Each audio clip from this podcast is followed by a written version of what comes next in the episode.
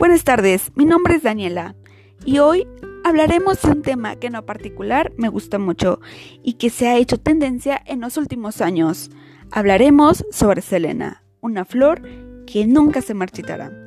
Selena Quintanilla Pérez, mejor conocida como Selena, la reina del Tex-Mex, nació el 16 de abril de 1971 en la ciudad de Lake Jackson, Texas. Provenía de una familia humilde. Cuando el padre de Selena, Abraham Quintanilla, descubrió que su hija tenía el talento para cantar, rápidamente no perdió el tiempo y creó una banda con ella y sus hermanos, Avi y Suzette, a la cual llamarían Selena y los Dinos. Avi tocaba la guitarra, Suzette los tambores y Selena era la voz de la banda. Selena hace su debut musical en el restaurante de su padre, Papagayos, en 1980. En 1983, Selena comienza a grabar algunas canciones para su álbum debut y al año siguiente firma un contrato de grabación con la discográfica local Freddie Records. Selena, después del lanzamiento de su primer álbum, comienza a presentarse en conciertos alrededor de Texas para promover su álbum. El éxito los acompañó desde pequeños, gracias a la decisión y a la constancia que día a día le daban en cada uno de los ensayos, y en 1984 rindieron sus primeros frutos al tener la oportunidad de grabar su primer álbum con Freddy Martínez. Dicha producción llevó por nombre Selena y los Dinos, y fue el punto de partida de una brillante carrera musical. A partir de esto, la vida de la pequeña Selena cambiaría para siempre. Tiempo después, Selena emergió como cantante y Avi a la vez se convirtió en escritor y productor. Él estaba motivado por la necesidad de darle a su hermana temas fuertes y originales. Esto lo llevó a convertirse en el compositor y productor de la banda, y rápidamente llegó a ser el compositor de cabecera de Selena. Años más tarde, Selena conocería al que yo personalmente llamaría el amor de su vida, el guitarrista Chris Pérez. Chris se unió a la banda, desempeñando la función de guitarrista en el año de 1990 y tal y como lo describe él mismo, Selena y él fueron de polos opuestos. Mientras él era muy, mucho más introvertido, Selena tenía una personalidad vibrante y le encantaba ser el centro de atención. Chris y Selena comenzaron a salir, pero tenían que hacerlo escondidas de la familia de Selena, ya que el padre de Selena no vería con muy buenos ojos la relación, pero no tardó mucho tiempo para darse cuenta de que Selena y Chris estaban saliendo. Al haber descubrido toda la verdad, el padre de Selena despidió a Chris de la banda. Las razones por las que Abraham no estaba de acuerdo con la relación era que temía que Chris influenciara a Selena para abandonar la banda, que con tanto trabajo había forjado desde la infancia del intérprete. Pero esto no sería obstáculo para dejarse de ver, ya que a escondidas se veían, incluso se casaron en secreto, y al enterarse de esto su padre no le quedó más que aceptar la joven relación y dejar que Chris regresara a la banda. Selena, aparte de ser cantante, se desempeñó como empresaria, actriz, modelo, bailarina y diseñadora de modas, abriendo su propia boutique de ropa y de maquillaje. De igual manera conocería a la mujer que llamaría su mejor amiga, Yolanda Saldívar, la cual fue la presidenta de su club de fans y administradora de las boutiques de Selena.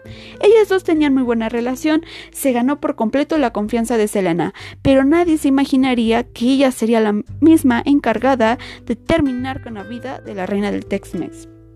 Todo comenzó cuando el padre de Selena se dio cuenta que Saldívar estaba malversando fondos del negocio y que había conseguido robar más de 60 mil dólares.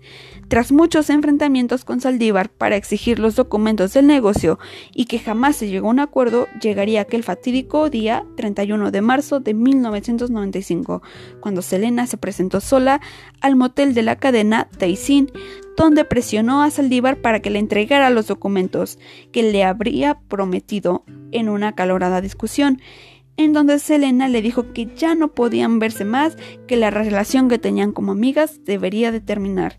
En eso Saldívar saca una pistola calibre 38 y le disparó a Selena en el hombro derecho cuando ella se dio la vuelta para huir.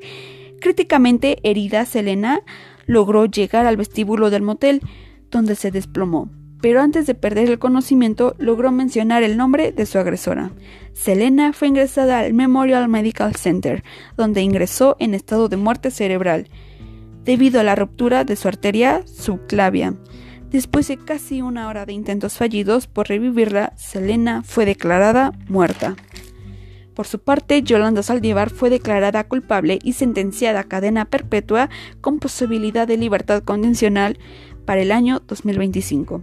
Después de su muerte, George W. Bush, gobernador de Texas en ese entonces, nombró el 16 de abril como Día Oficial de Selena en Texas. Se han hecho múltiples adaptaciones a la pantalla, como lo fue en el año de 1997 con la película biográfica de Selena, protagonizada por Jennifer López y producida por el padre de Selena. De igual, de igual manera, series como El secreto de Selena, protagonizada por Maya Zapata. Cabe mencionar que esta serie no fue autorizada por la familia de Selena y actualmente la plataforma de streaming Netflix produjo Selena la serie, protagonizada por Cristian Serratos en el papel de la reina del Tex-Mex. Esta contó con el visto bueno de la familia Quintanilla y fue producida por la hermana de Selena, Suzette, y se prevé una segunda temporada que está por estrenarse en mayo de este año. Entre los éxitos de Selena destacan como La Flor, Pidi Bidi Bon Amor Prohibido, la Carcacha, Tecnocumbia, Amor Prohibido, No Me Queda Más, El Chico del Apartamento 512 y Dreaming of You. Selena obtuvo diferentes reconocimientos, entre ellos fue un premio Grammy como Mejor Álbum México Americano por su disco Selena Live y ganó diversos premios, entre ellos el premio a la vocalista femenina del año en los Tejano Music Awards en 1986, logrando dar de baja a la racha que traía Laura Canales como ganadora del mismo premio por tres años consecutivos. Entre otros premios que logró tener están los Billboard Latin Music Awards, en los que había sido nominada por Mejor Álbum Mexicano Amor Prohibido en el año 1994. En Premios Lo Nuestro ganó el premio por Artista Mexicana en varios años consecutivos, hasta la actualidad. Y en 2017 recibió un título póstumo, su estrella en el Paseo de la Fama de Hollywood. Se ha mantenido muy viva la memoria de Selena, que en su honor se ha fundado el Selena Museum en Corpus Christi, Texas, en donde se exhiben los trajes que llegó a usar en todas sus presentaciones, tales como el icónico traje morado que usó en su tan recordado último concierto en el Astrodome de Houston en 1995. De igual, de igual manera se exhiben fotos, premios, objetos personales como joyas, entre otras cosas, más que pertenecieron a Selena. Y claro, el Mirador de la Flor que igual se encuentra en Texas. Para mí Selena es un ejemplo a seguir, ya que ella perseveró hasta el final, trabajó muy duro para lograr todo el éxito que cosechó hasta el día de su muerte. Hasta el día de hoy, la memoria de Selena sigue más viva que nunca, logrando cautivar a las nuevas generaciones, con sus canciones que sin duda alguna nunca pasarán de moda. Por eso y más, Selena es la flor que nunca se marchitará. Larga vida a la reina del Tex-Mex.